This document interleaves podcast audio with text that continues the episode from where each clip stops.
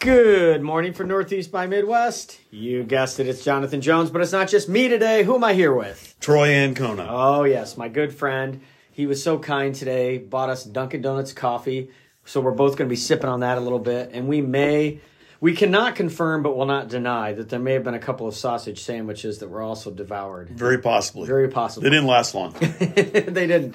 And for those of you that are from Maine, you, do you know where I got the sausage sandwiches?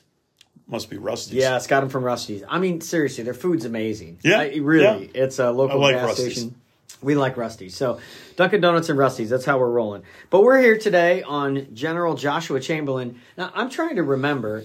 I think this is our fifth or sixth installment. I've lost. I've lost track, but it, yeah, roughly. It's either our fifth, sixth, seventh, or eighth installment. So Yeah. I'll look back. Um, but uh, Troy, Mr. Ancona, as we know him here at the Christian Academy, uh, is going to kind of walk us through, if I understand it correctly, the college and seminary years. yeah. Um, and uh, we'll see so- how far we get. and we have some exciting news. In 2023, I learned that on Spotify for the thousands, well, it's more like the 50s that listen to my podcast, but our our highest uh you're not doing it for money or anything grossing i guess it wouldn't be grossing but it would be more our, our highest attendance of people listening was one of the chamberlain uh, ones from and i think it was the one from we, which we did inside the museum and that was cool Yep. so Yeah, so just that was uh, a fun one. just I like to do shameless plugs. So, so shameless plug for the Pejepscot Historical Society in History Center. History Center, sorry, in Brunswick, Maine. I always know it across from General Chamberlain himself. The big is it a brass statue? I never even know what kind Bron- of it's it's a bronze. it's Yeah. bronze. Okay,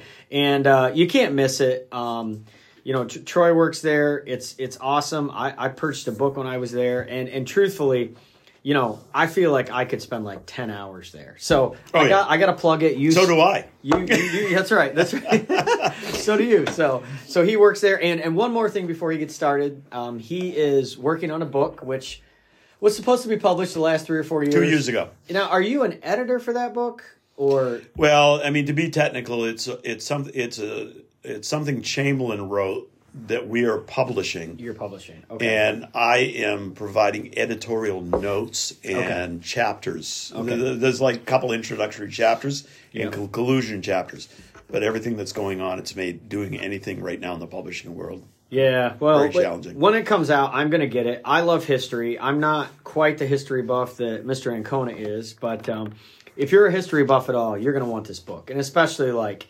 1800 Civil War. So, Well, and especially if you're homeschoolers. Matter of fact, at one point, Yeah. the state uh, said that what we're publishing, every school kid should have to study. awesome. And it was a speech he gave called Maine, Her Place in History. Hmm. So the book is going to be called Maine's Place in History.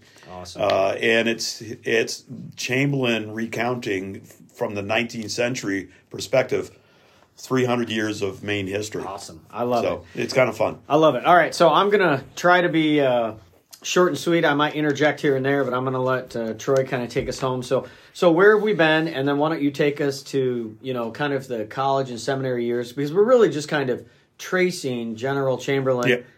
when he was just boy Chamberlain, and then uh, we haven't even gotten to the Civil War yet. We'll get there eventually. So yeah, just kind of walk us through where we've been and where we're at. Well, I mean, we did an introduction, which was kind of an overview on Chamberlain, just to kind of get an idea of what we'd be covering. And then we spent a, uh, quite a bit of time talking about his home years in Brewer.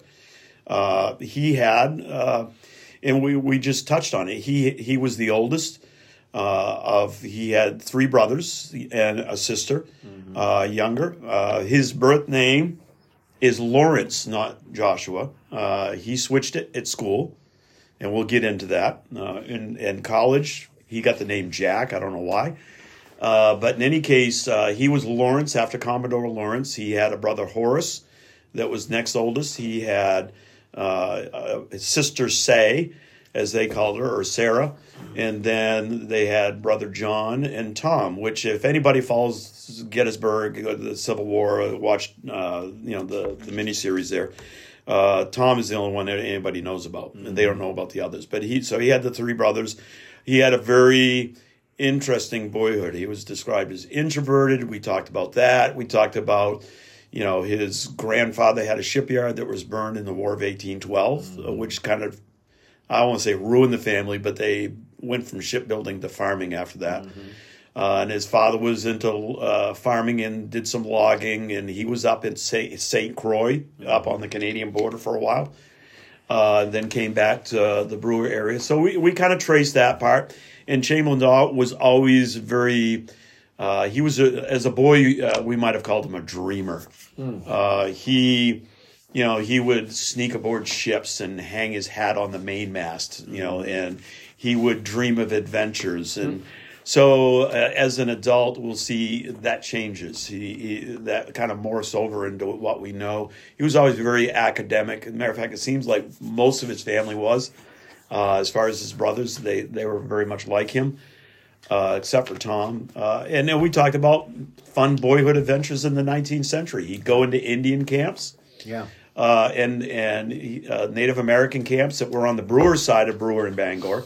They would come into trade and Bangor was a huge, bustling city at that point. Mm. And the Native Americans would come into trade, and, and Chamberlain would go into the camps and learn their stories, huh. which again gets to the, the dreamer. And he said he loved their stories, but he got tired of their English because their English was so bad that he decided it was easier that he teach himself to speak the Native American language.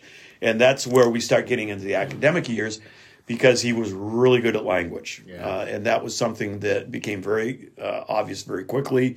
He had a French Huguenot mother, mm-hmm. uh, and he had an English father.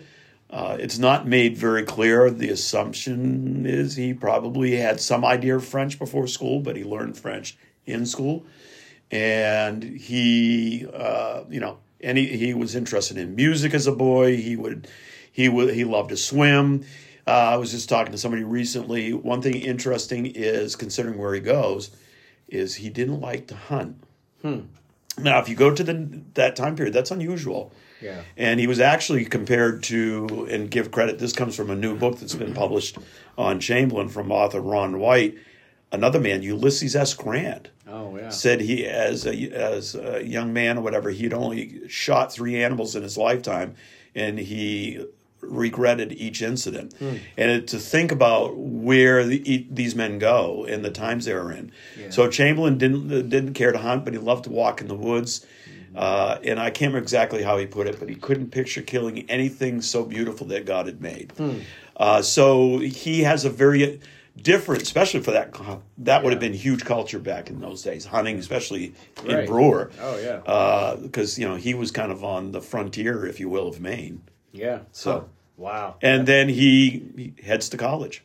Yeah, and I guess I guess I didn't realize that. Which what a what what a clash! Just you know, I know this jumps ahead, but when you think of someone who you're going to be, you know, literally in charge of hundreds, if not thousands, of men killing other people, and you know you don't want to kill anything God's created, but now you're face to face with an enemy who half of them are your friends. You know, so well, it's something, and we we get to the warriors. Maybe yeah. we'll revisit it, but it's you know, someone said, well, that's a contradiction. Well, it is. Uh, and, and, that's where you have to kind of get into his thinking, yeah. and and a lot of it uh, goes back to his scriptural beliefs, uh, mm-hmm. his beliefs of country, uh, God and country, yeah. things like that. Um, well, and, and, I think the one thing I'll say, and then you can take us to the college and seminary years, is one of the things I appreciate about General Chamberlain, and you know, I guess we could call him governor too. There's a variety of different things, uh, but I was just calling general because that's how I know him. Um, and a lot of people did.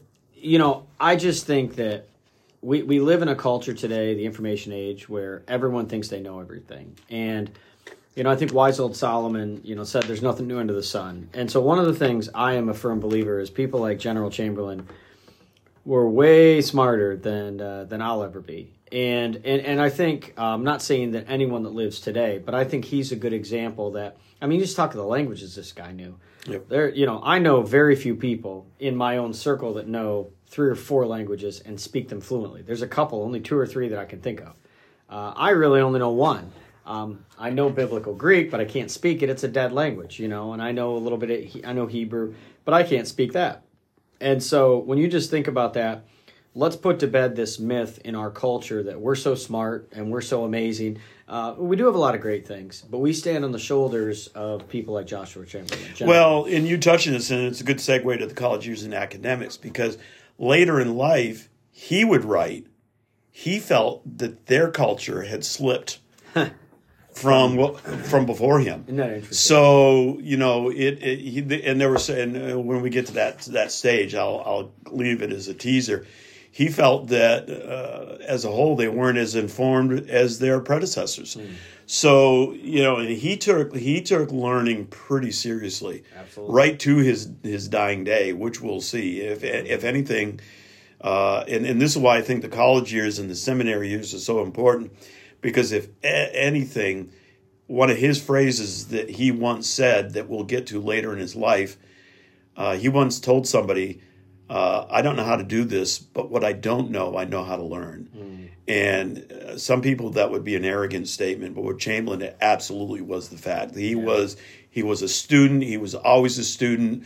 And anybody that comes through the museum, I've got to the point now. I'd say, uh, put the rest. Yes, he was a soldier, but he was a student 1st Uh, matter of fact, somebody and I don't remember who said it. They said, you know, he's known scholar, soldier, statesman, statesman, and the uh, and the phrase was, "But the scholar came first. Yeah. Huh. And that literally sets the stage for everything else that he does. That's so that's why these years are so important. Yeah. So, walk. However, you want to tackle this. How would you like to start with the college and seminary years? Well, and jump right in, but I think it has to do in you being a dad and having a daughter that just went out to Word of Life. You can appreciate this.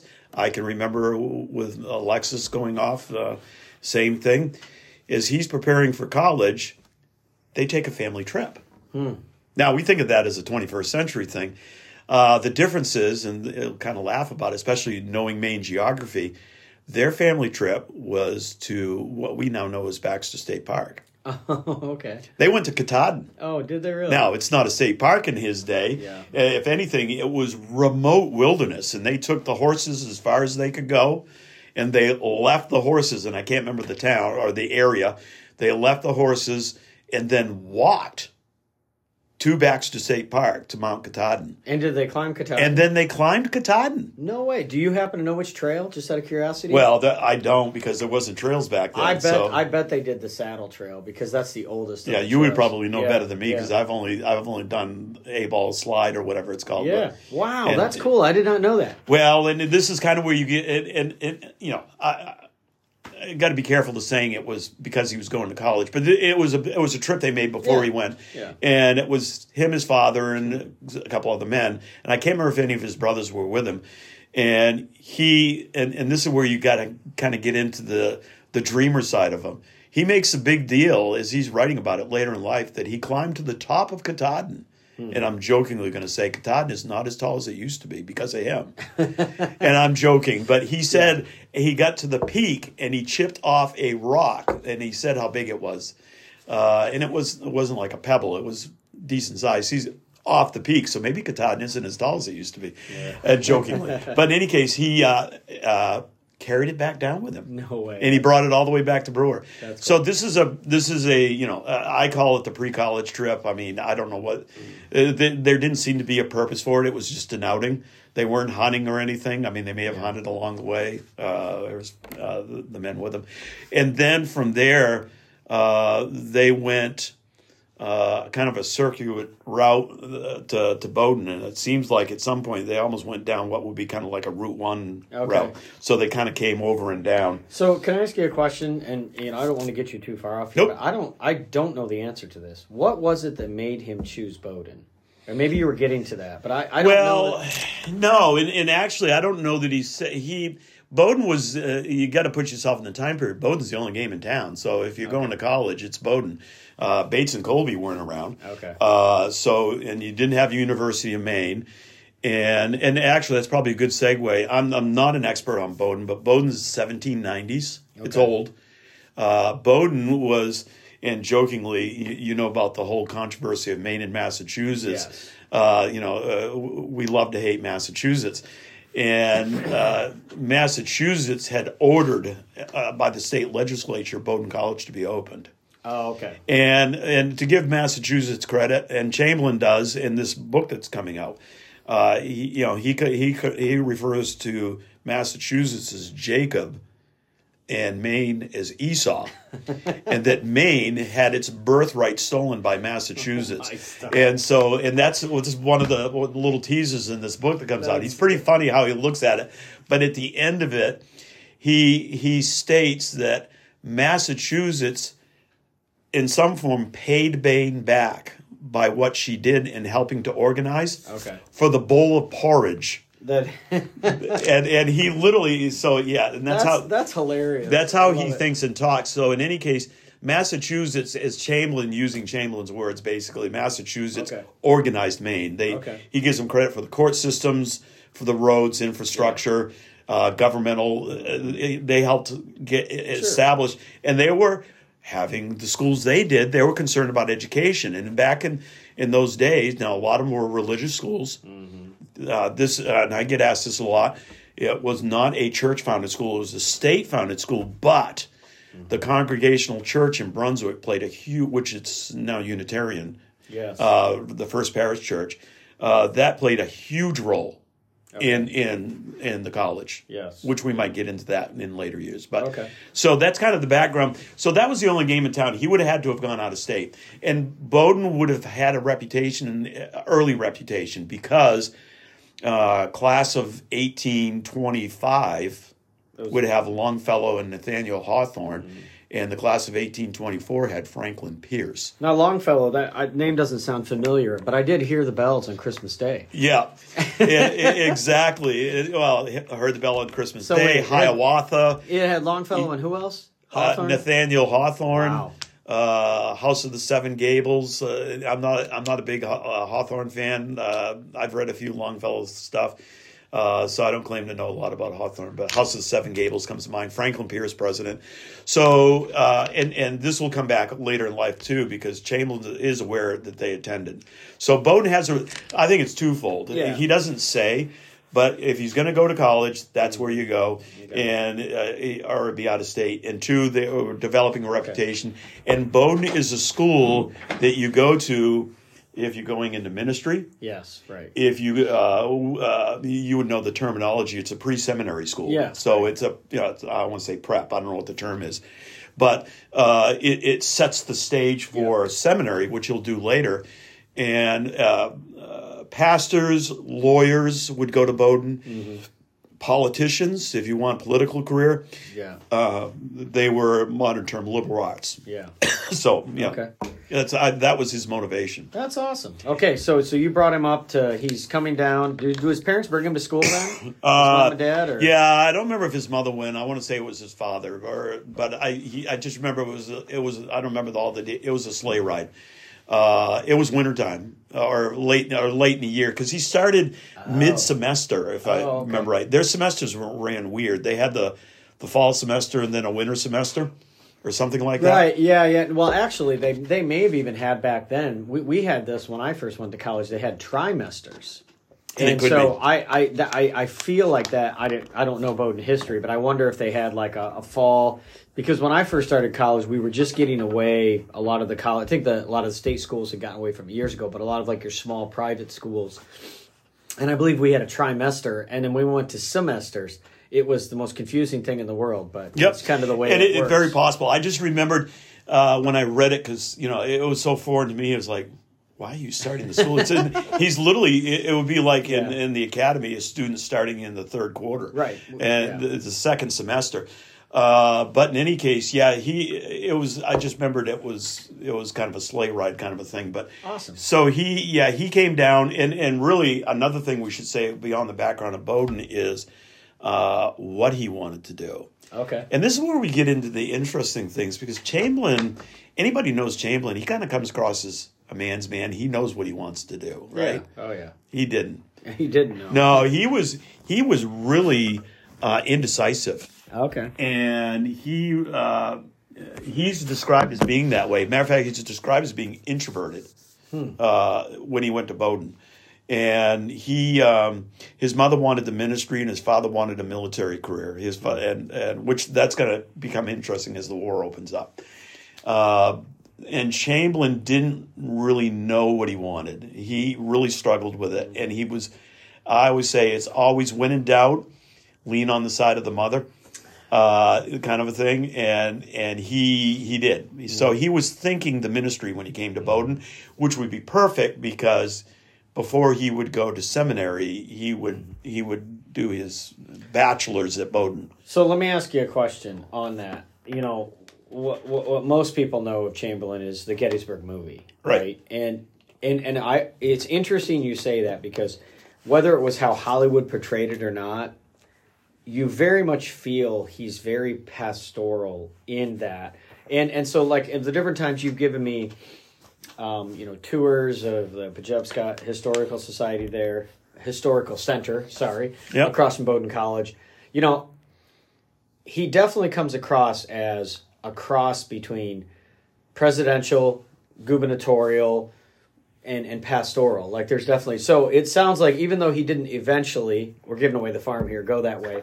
Um, this is why we study these type things because it, you know, young years do become who we are, and I, you know, it would have been interesting to see him as a pastor because I, in some ways I almost feel like he did become a pastor, but of a very different kind of a church. Well, and jokingly, he talks about. I say jokingly, he talks about he he did give sermons in churches um, on when he was younger. I don't know about if he did when he was older, but uh, and and what I would say, and, and this is also a good segue for the college years. If you've seen the movie Gettysburg, I would say overall, I mean, as far as we can tell, Daniels Jeff Daniels does a really good job. I think he captures the essence, and that's my. I get asked that all the time, and I would say, yeah, I'd give him definitely a solid B plus, A minus kind of a thing. And the two scenes I would say, and it relates to his college years, that I think capture his personality and what he's going to experience at, Bowdoin is as the battle begins, Colonel Strong Vincent says, hold to the last, right? And, uh, you know, and I won't save time, we won't go through the whole thing, watch the movie. But uh, Vincent, now we'll see how professors fight. And he kind of slaps his hand and he walks off. Well, Chamberlain very dramatically, and we don't know that this happened, but Chamberlain very dramatically, or Daniels, hold to the last, hold to the last what? right. The last man, the last reb, the last foot of ground, Yeah. or, or, or in, in some order. I may have reversed the order. Chamberlain thought that way, and that's rhetoric, Yeah. an exercise in rhetoric. He he would love, he would learn to love rhetoric when he went to Bowdoin College. So that one scene, the other scene, I think that does a really good job at capturing who he is in the movie, is in the third day, General Hancock, and we don't know.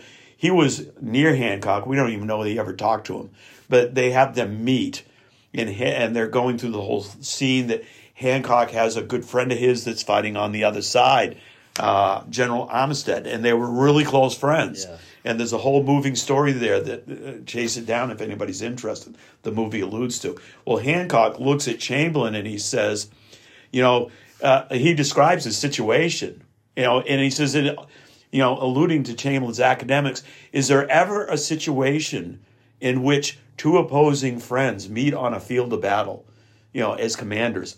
And Chamberlain, and you know, uh, I don't know if I totally agree with his answer, but uh, I like what they did. Chamberlain's response was something along the lines: "If it wasn't the Greeks, it was the Romans," and certainly it can be found in Scripture. Right.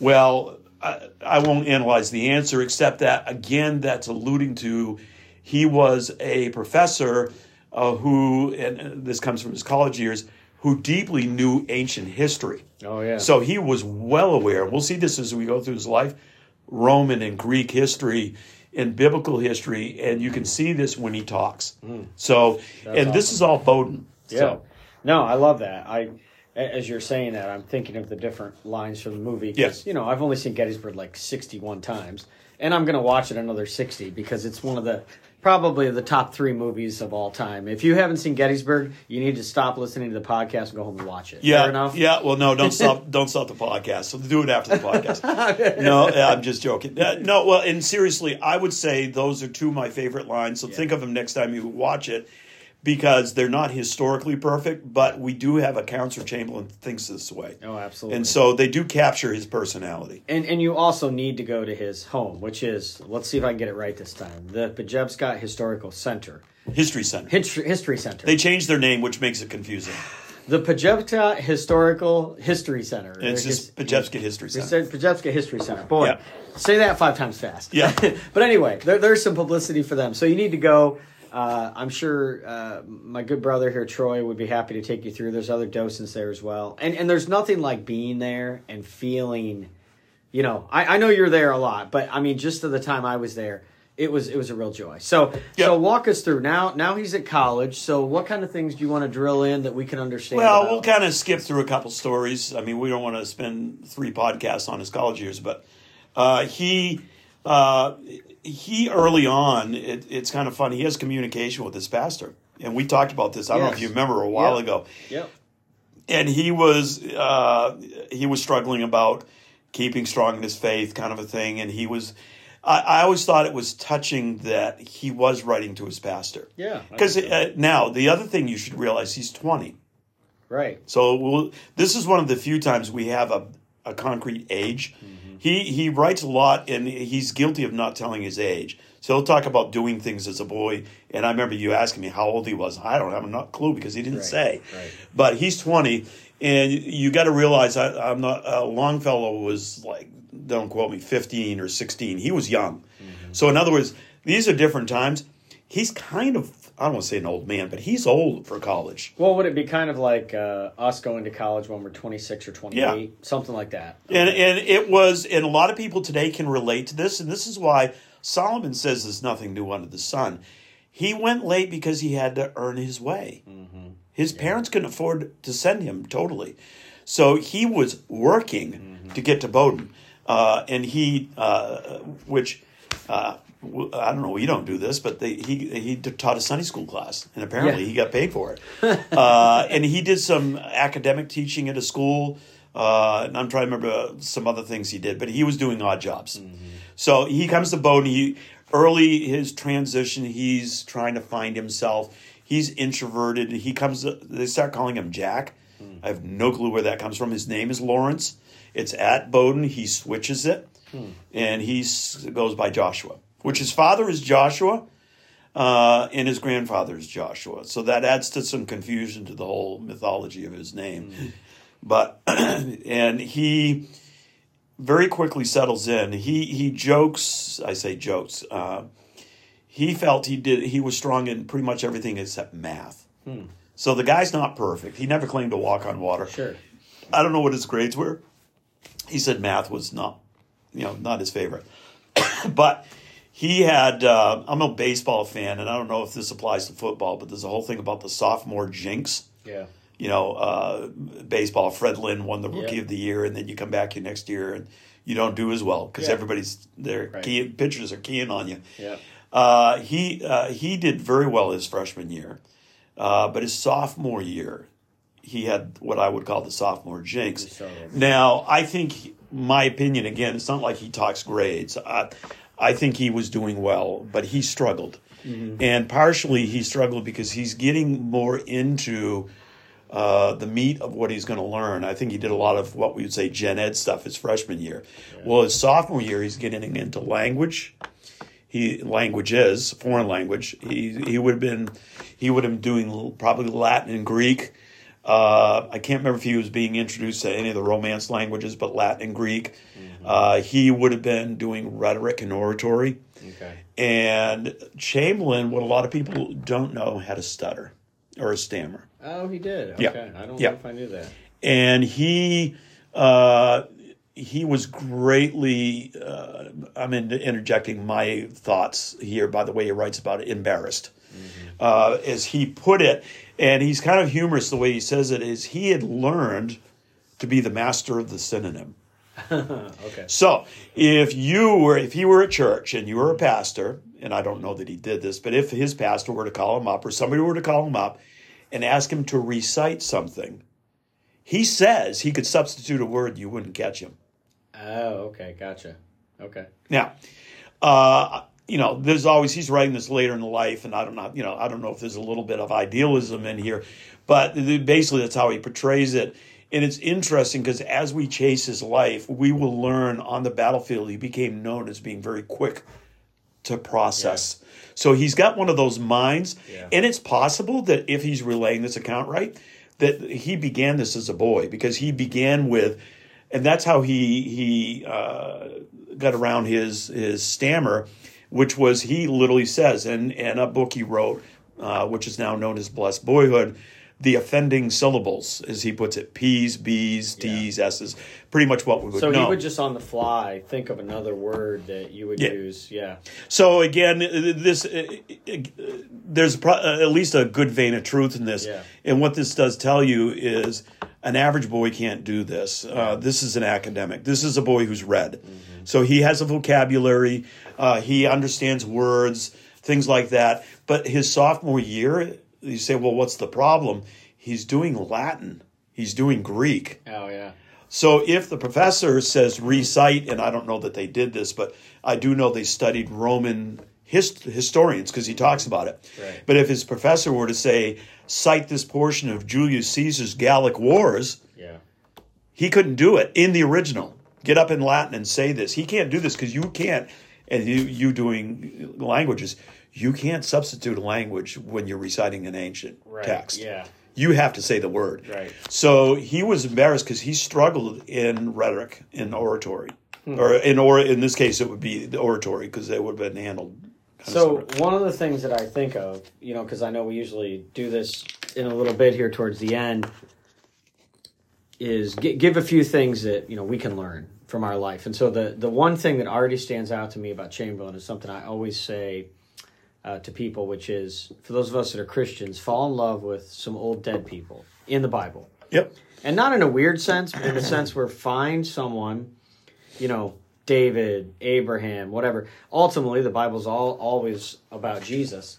But the reality is, you know, we need people that are fallen like us. And so I immediately thought of Moses because Yeah. Moses had a stutter. Correct. And so Yeah. with his knowledge of the and that was an excuse he gave. yeah, and with his knowledge of the scriptures, I would imagine that at some point, I, I don't know this, but I, I would be curious if Chamberlain ever kind of drew a line to Moses and some of the and and you know now that you think about all he had to do on the battlefield, there's probably a lot of similarities. Um, so anyway, that's uh, Yeah. So he str- he, he struggles, uh, you know, with rhetoric and oratory, uh, and he talks about being an embarrassment. Uh, he, I'm trying to think in his sophomore year uh, if there's anything else that kind of jumps out. He, um, uh, this is where the country boy meets the city, so to speak. And we don't think of Brunswick. We would look at Brunswick even in his days being quite rural, but Brunswick was pretty big, and he was introduced to the Bowdoin Chapel. oh, okay. So, and and this is one of his big uh, impressions. So this is kind of backing up to his freshman year. But uh, if you haven't had an opportunity, and I don't even know if you have, get into the Bowdoin Chapel. It's a mini Sistine, uh, Sistine Chapel. Okay. There's biblical scenes painted on the ceiling. Oh, Huge, okay. massive. Oh, wow. Okay. Uh, they just did a restoration when I was down uh, down east, uh, managed the paint department, and I had to work with the guy that was curating that. Oh wow. Uh, they had hired a man, and he also works at the Chamberlain Museum. We're really good friends. We go out to eat every now and then. And uh, in any case, he I forget how he puts it, but he makes this. He felt like he was in Rome. Uh, that was the way he put it, and and this will come back later in life because he walked. He's a country boy with a little congregational church up in. He was a congregationalist, mm-hmm. little congregational church up in Brewer, and I can't imagine. You can envision. You've seen Maine country churches, mm-hmm. New England country churches, and now he's in this edifice that is big and concrete and it's got vaulted ceilings and it's got these biblical scenes all the way around it in Genesis just like and he it really struck him. And he was he was the city mouse he was the country mouse visiting the city mouse.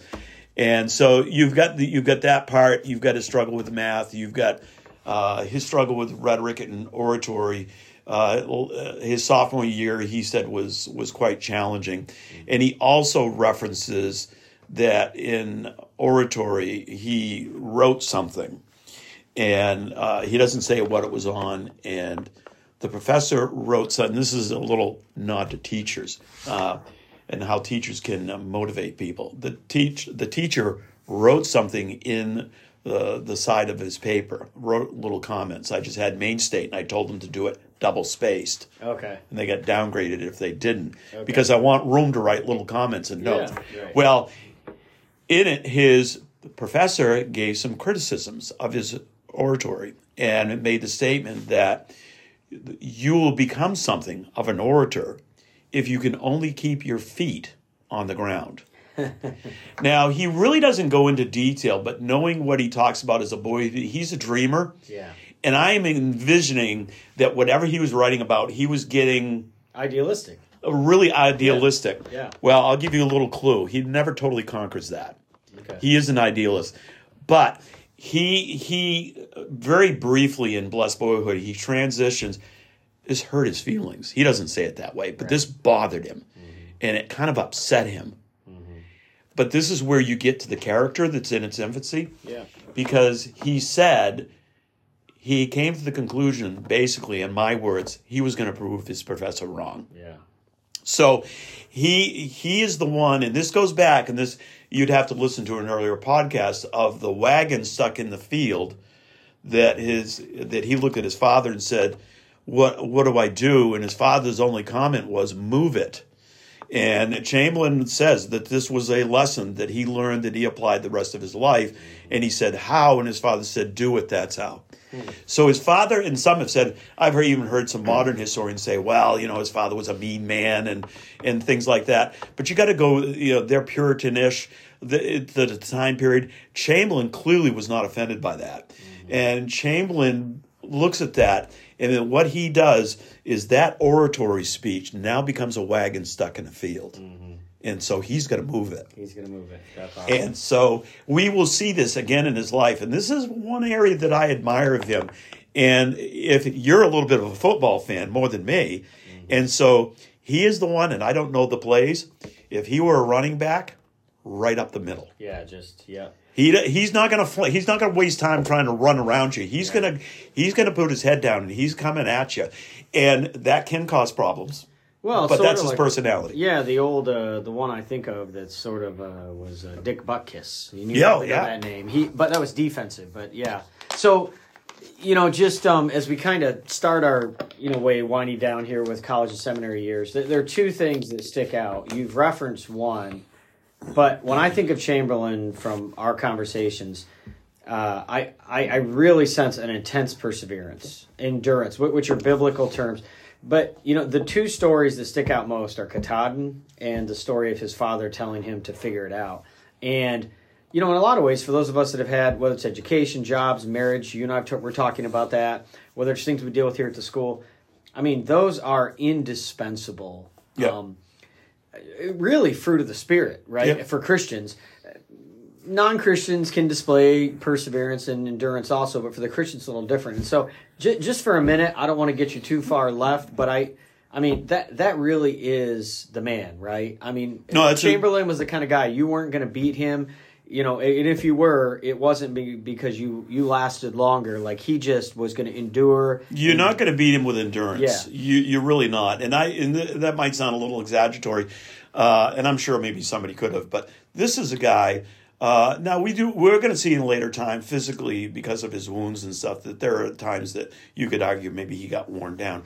But overall, no, you don't beat him with endurance. Uh, he's perseverance, endurance, uh, and and lovingly, I would say, to be fair, New England stubbornness. Yeah, sure. He's Yeah. he's Yeah. he he is you know somebody has, has said well he sounds like my kind of man I said well he is if you agree with him uh, but if you don't agree with him he he's going to be from the pit of hell because he's going to drive you nuts Well, he's going to keep coming after you because right? he's he's not he's he and we'll find also later in life he doesn't get intimidated because of who you are right. Yeah, yeah, so you don't throw credentials. Yeah. Uh, he will respect you, but he's not going to change his opinion. Yeah. And so those are qualities that to me uh, ring pretty solid because once he makes his mind up, you you have to convince him. yeah. And and for those of us that have climbed, just just a very quick anecdote, Katahdin. Um, if you've done any kind of hiking, you know I climbed it. Had the privilege this summer with my three daughters, and you know all of them. The youngest, the oldest, Olivia's off at college, so the other two are still minors. So I won't use their names, just like we would with your you know grandchildren and but the youngest, uh, I, I didn't know if she was going to make it. Um, I knew she could. And I told her before, interesting enough, very similar to this. And I, you know, just told her, I said, take it bite sized pieces. And Katahdin is not like any other hike, it's a beast. And Yeah. so, you know, I, I, I tend to think that that, and just from what you're telling me and what little bit I've read, that and that farm story probably become the man? Because when I think of that that twentieth Maine and the whole charge there, it wasn't the most of that battle, as I understand it, wasn't the aggressiveness of um, you know of, Ch- of General Chamberlain that he don't know he wasn't general at that point, but it was his his staunchness. But Yeah. but it was the aggressiveness at the end when he finally said. Fix bayonets, and they went down the hill. And, Well, and and again, so- and yeah, we're laying the foundation for it. And again, the in, in the rhetoric and oratory, this is a man that wouldn't move. And Yeah. when he planted his feet, he was going to stand. So he, of all people, jumping ahead, he understood that.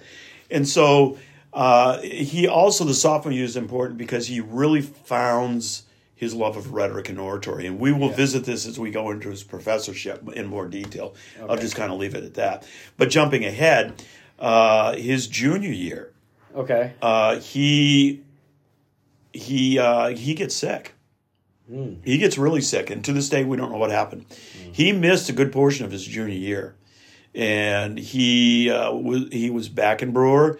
Uh, according to family accounts, uh, they tried every doctor they could find, and they could not solve it. And he kept getting progressively worse, and they were really concerned about him. And what's interesting is, especially considering that there's a resurgence in this, uh, and I didn't even know it was a thing in that time period. His mother turned homeopathic, huh? No way. and he responded to it. Huh. Now, you know, I'll just leave that there. I don't claim to be an expert in that field, but it's interesting. He didn't he didn't respond to the mainstream science or medicine of the day. He responded to the homeopathic, and but this is where you get into the endurance and the perseverance. He has missed a good portion of his junior year, and I can't remember the timing of it. During this time, while he was ill, he was going to beat his stutter. Hmm. Hmm. So we're going to see this later in life that when he gets sick, he doesn't lay in bed and moan and groan. He works, and so he he would talk about that.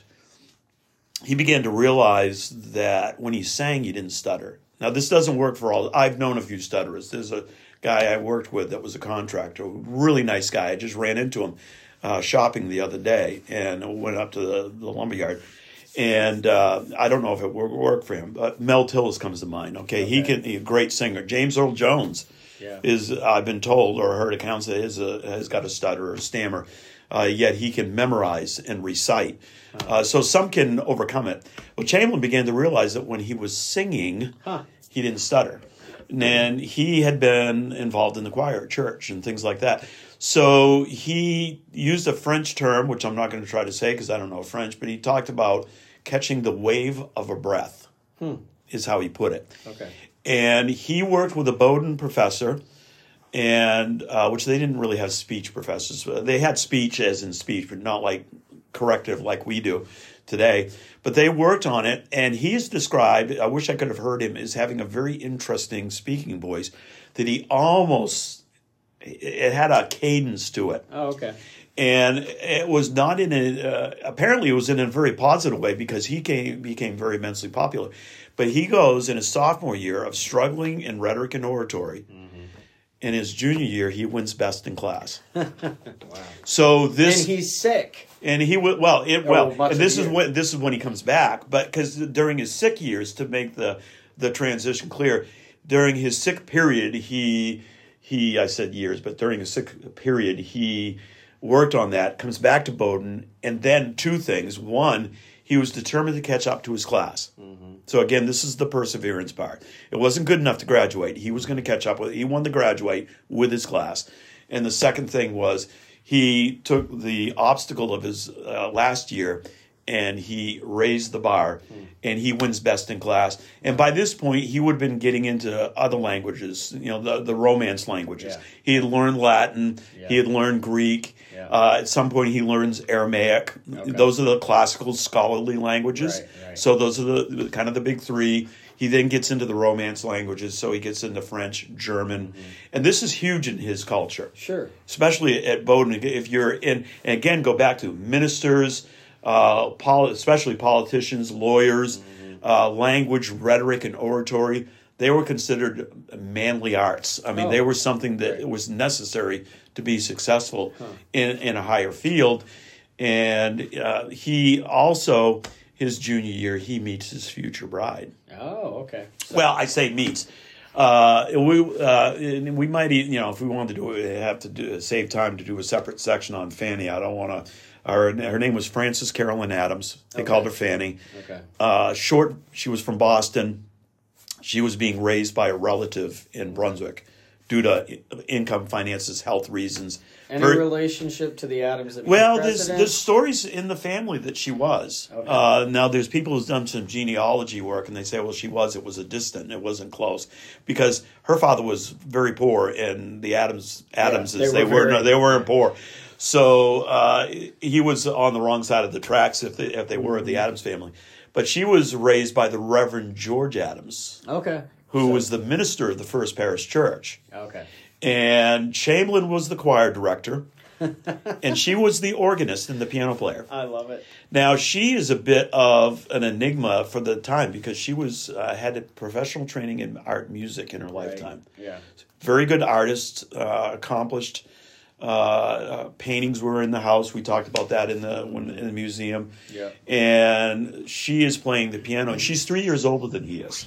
Okay. Now, her freshman, he probably knew her. I say he met her her junior year. Freshman and sophomore year, she's in Portland Okay. and she's selling paintings. Oh wow. And she's in an artist, Right. uh, she's going to an artist school Okay. and then selling paintings, Okay. that kind of a thing. My mother in law did that in her younger years down in Portland. And then she comes back uh, to the First Parish Church her junior year. Okay. And uh, it's definitely a love at first sight. Chamberlain immediately falls in love with her, and I, she she at least plays that she doesn't even know he's there. Uh, but so the, you have that budding relationship, and the other thing historically is he has a new theology professor Oh. that's important. Okay. His name was Calvin Stowe Okay. Yeah. of Harriet Beecher Stowe fame. ah, gotcha. Uh, Harriet Beecher Stowe was the wife of Dr. Calvin Stowe, who's a theology professor. And he comes up, and you'll know what this is, but I explain this in 80% of my tours.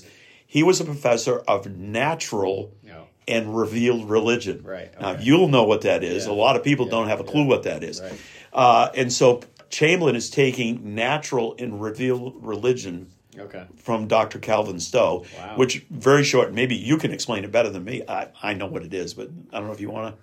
No, it's fine. You can just. Why don't you explain it? Because by the time I go, we'll run out of time. Okay. so- well, very simply, all it is is I, I, my short answer is finding God in Scripture and uh, I, uh, uh, studying God in Scripture and nature. Yeah. Uh, you know that God can be, and it would be Romans one twenty. Yeah. Uh, would be kind of a good a good passage for that. So that's what Calvin Stowe is. Now, what's interesting is as the relationship develops, Chamberlain and Fanny Frances Carolyn Adams are having date nights. uh, his junior and senior year Okay. at the Stowe House Okay. on Friday and Saturday nights for a literary group. Oh wow. Okay, so they're reading books. Okay. So again, the academic, how many, even Yeah. in his day, students do that? And one of the things that was being read to him before it was published was Uncle Tom's Cabin. oh my. Because she is writing Uncle Tom's Cabin in Brunswick. She received the inspiration in the First Parish Church. Those are her own words. They have a brass plate that was her family pew um, in the church. And she is writing the book in her husband's office or in her study in, in the house on Federal Street in Brunswick, which is still there. Bowdoin owns it. And Chamberlain is over there, and he's writing a letter to his parents about this. And so this, in a small way, sets the stage. We'll revisit that at the Civil War, but that's his exposure. So I, I was just thinking to, you know, I think you did a beautiful job describing natural revealed religion. Sort of the, it's not perfect, but kind of our modern terminology for that, I think would Right. probably be more like, um, uh, I, I guess I'm going to say special revelation, as in Correct. Special and general. and then Yep. natural or general revelation, Yep. which is creation. Um, and and sadly, it's not taught as much as it should be, and Yep. so that's well, you know, it, it's bad English, but I love the saying. I done and learned me something today. So, uh, Troy is not only a good friend, but our Mr. Ancona here. So if you listen to this and you're part of the academy, it's Mr. Ancona to you. But for the rest of the folks, uh, my good friend uh, Troy, um, uh, we, we get to go to the same church and we don't share the same baseball teams, but we share a love for baseball and, and a hatred for the New York Yankees, which uh, of which I have much respect for, for Troy because he comes from a family that's all Yankees Yankee and the. Cowboys. yep. So but we got a couple of minutes before we finish. Um, you know, maybe just for now, because next time we can kind of go from uh, seminary. So next time would be like as he goes into seminary and Seminary. then, and then Yeah. what is it after that? Where will we? Well, well, probably seminary and uh, professorship. okay, Yeah, which, which, that is kind of is a, professorship's a brief period of time. I think I can graduate him pretty quick. We can get him through both. yes. Let's graduate him, and Um, then maybe just give us a couple of brief thoughts. Then, what would be a couple of things that we can take home that we can learn from today after you Yeah, finish the yeah. graduation? Well, two quick. So and then this one I'll try. It could be long, but I'll try to make it quick. He had he had an experience with Lisbon Falls. Uh, he he went out with a group of the guy friends. Bowdoin is an all male school back in those Yes. days. So uh, it was in the wintertime, and they went on a sleigh ride into Lisbon Falls. And apparently, they did a little carousing and caused some problems. And Oh, the- uh, a little ruckus noise. And uh, Bowdoin received a complaint Oh boy. uh, and it was quite a group of boys. And Chamberlain was known to be the more reliable of the bunch. I guess they had called them all in, but the president called Chamberlain in. And Chamberlain does, so. you can take this however you want, or Chamberlain does something interesting. And he claims his father told him this. He wouldn't rat them out. and he was kind of threatened with some serious, uh, serious action. Uh, but and apparently, according to the story, at least so he claims, and I'm a high school teacher, he says he wasn't involved. That he would he had gone with them, and this happened, and he was in the car, so to speak, when it took place. Anyway, we'll just kind of leave that one there. That one's kind of a fun story. So, in other words, the guy is a, he's a he, he's a human, uh, so he was involved in that, and everything settled out. But he graduates from Bowdoin, and at the end of it, he wins best in class in rhetoric and oratory uh, or I sorry, he had won best in class in rhetoric and oratory, but he was given the honor of the master's oration. Oh. Okay. So is that like the end? It's like graduation Yeah, almost. yeah. Yeah. So at the graduation ceremony, and if I've got it right, uh, I'm not positive of this, but I, I've I've actually found uh, the, uh, the schedule of events, and it's all in Latin. And he would have given his oration in Latin. Wow. uh, and and he talks about being very nervous, and the old stammer came back, according to Chamberlain, Okay. And he uh, out in the crowd, if I remember right, I think Nathaniel Hawthorne was there. There was some big prominent people. Bowdoin used to attract some big prominent people in his day, and he got really nervous. Uh, his father, future father-in-law, is there, and he all he said was, eh, and maybe that was so. You get Chamberlain's impression and, and the father-in-law's. He said that he appeared to lose his place. Chamberlain said that the stammer came back. So maybe Chamberlain was feeling, uh, I don't have a problem with the stammer, but every now and then you you you, you feel it get really tight in your neck, and you can Yeah. kind of see you kind of pause to recapture. Uh, but in any case, and we'll graduate him with this and then close things up. Uh, he uh, the title of his address, the last gladiatorial show in Rome. That's the title of his address. Huh, interesting. Now, if you remember when he started, it's the country, the country mouse going to the city and seeing the Roman Yeah. chapel, if you will. Yeah. And Bowdoin is Rome, Yeah. and he's the gladiator. Gotcha. And his address, he doesn't give the address. We've lost the address, but that he was basically, as I jokingly say, if I survived this last gladiatorial show in Rome, giving this a, in Latin, I'm out of here. so there's a little bit of he he's got the, Yeah. the- a dry humor about him, Yeah. and then he graduates. I mean, to me, take the take home is you, you just see. Uh, I, I look at the Bowdoin years as it, it forms who he becomes, and we're going to see where he goes with the seminary aspect and, and his professorship uh, and his his perseverance. I mean, he hitting hitting the obstacle in oratory and how he kind of blows through that. Uh, and yet he was uh, writing to his pastor, uh, you know, communicating with his family. Uh, it's clear that he had some jitters and stuff, and he wasn't perfect. He was involved in a, a sleigh ride kind of a thing. So, in other words, uh, yeah, uh, to me, there's some. So you know it's interesting. I, I just uh, an antidote that goes with this. Um, the the song that's very popular. We record this, we're just getting ready to celebrate Christmas. We just had our LFCA Christmas play last night, and you know one of the most popular songs you'll hear is Jingle Bells, and a lot of people may not realize that uh, the Jingle Bells song is written in Connecticut, and uh, it literally is written um, as a dating song. And so Yeah. when, when you think of dashing through the snow in a one horse open sleigh or the fields we go, laughing all the way, ha ha, it's it's it's it's a couple of teenagers that are bebopping along. And so as you were mentioning that coming to the metropolis of Lisbon Falls from Bowdoin, which back then was probably the sticks. Yeah. um, I'm sure there's a bunch of guys they're looking for some girls or whatever, and and and so um, just kind of an antidote. You know that that song's written probably eh, I don't remember when it was. I think it was written in the 40s or 50s, but. Um, you know, there's probably still some culture coming out of that, and so there's just a lot that you would think nothing to do with General Chamberlain, but anyway.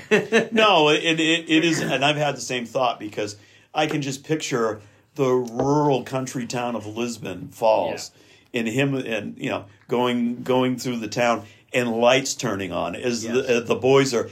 They're probably uh, there was never any comment about vandalism or anything like that, but they were probably just too loud. Yeah. It's possible, you know, we'll just kind of leave it at that. What else was going on? And you can see the lights going on, and you know, people yelling out the windows, "Shut up!" You know. right. And so, you know, as we close again, I just want to thank Troy for this time. I thoroughly enjoy it. I hope you do.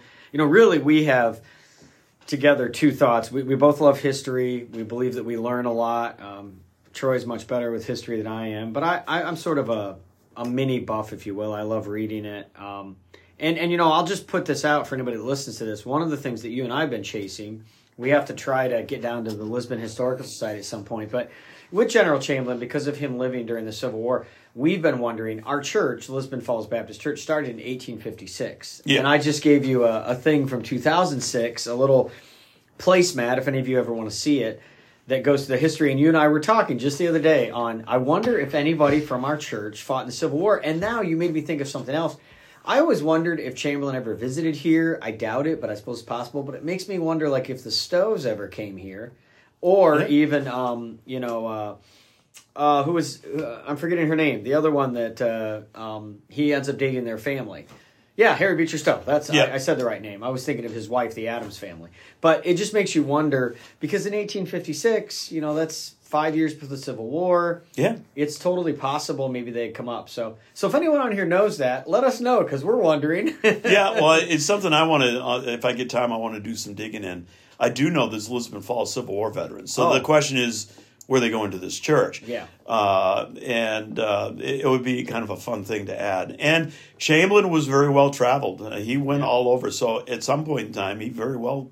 He, it'd be fun to see if he came. Yeah. He may have haunted the halls and talked about Gettysburg after the war. Who knows? Maybe he even spoke here once. I don't know. yeah. We, we may have living history we don't know about. Yeah. So, but anyway, I want to say a big thank you to you again. Uh, we'll come back, and we're hoping to do a couple more of these where maybe we'll stack a few a week or two apart. And uh, again, next time we'll come back and talk about seminary slash uh, professorship. Is that right? Yeah, yeah. Seminaries. The seminary is uh, uh, is an interesting period also. So Yeah, that's great. Any final thoughts today, or No, I, I, I just think if you see a theme developing, what, what we're going to find out is Chamberlain is a romantic uh, in in the in not the marital sense, uh, though he was, but in, in the worldly sense, his views idealist uh, and and very uh, persevering, and a lot of this is developed in the family yeah, and then it's it's fertilized Yes. i- i- at college, and it, it made him who he was. And really, that's why I always say, and we were talking about it first. He's known scholar, soldier, statesman, and as somebody had said, the scholar comes uh, scholar Yeah. comes first. I think of that song. I don't know if it was from the seventies or the eighties, but what a man, what a man, what a mighty good man. And uh, Interesting character. Well, you know, I, I think of that of Chamberlain. He's the kind of guy that, you know, it, it seems to me the more I get to know him that I much of what he did, um, at least in his character, I, I aspire to, and I think that's a good thing. Um, Well, he always set a high bar. Um, he he wasn't satisfied with mediocrity. I Yeah. mean, he and and I do respect him for that. He didn't, and, and we'll find out through his life. He didn't always achieve it, uh, but you know, to his dying day, to his credit. Uh, and we'll see when we get there. Uh, he literally reminds me of Paul in Second Timothy. You know, talking about bring me the scrolls, the parchments. Yep. This guy makes a similar statement later in life, Hmm. and you know he's literally uh, he didn't know at the time, uh, just a few months from passing away, Yeah. and he's talking about studying. Wow. Wow. Uh, so he he's got a passion for that, and that's that made him who he was. Awesome. Well, before we get cut off, because I think we just finished our longest podcast ever, which is great because I only get an hour. So, thank you uh, again for. it's been fun. It has been fun, and uh, as Paul Harvey used to say, the rest of the story. We'll come back and finish it next time. Yep. For Northeast by Midwest, I'm Jonathan Jones with. Troy Ancona. Have a blessed day.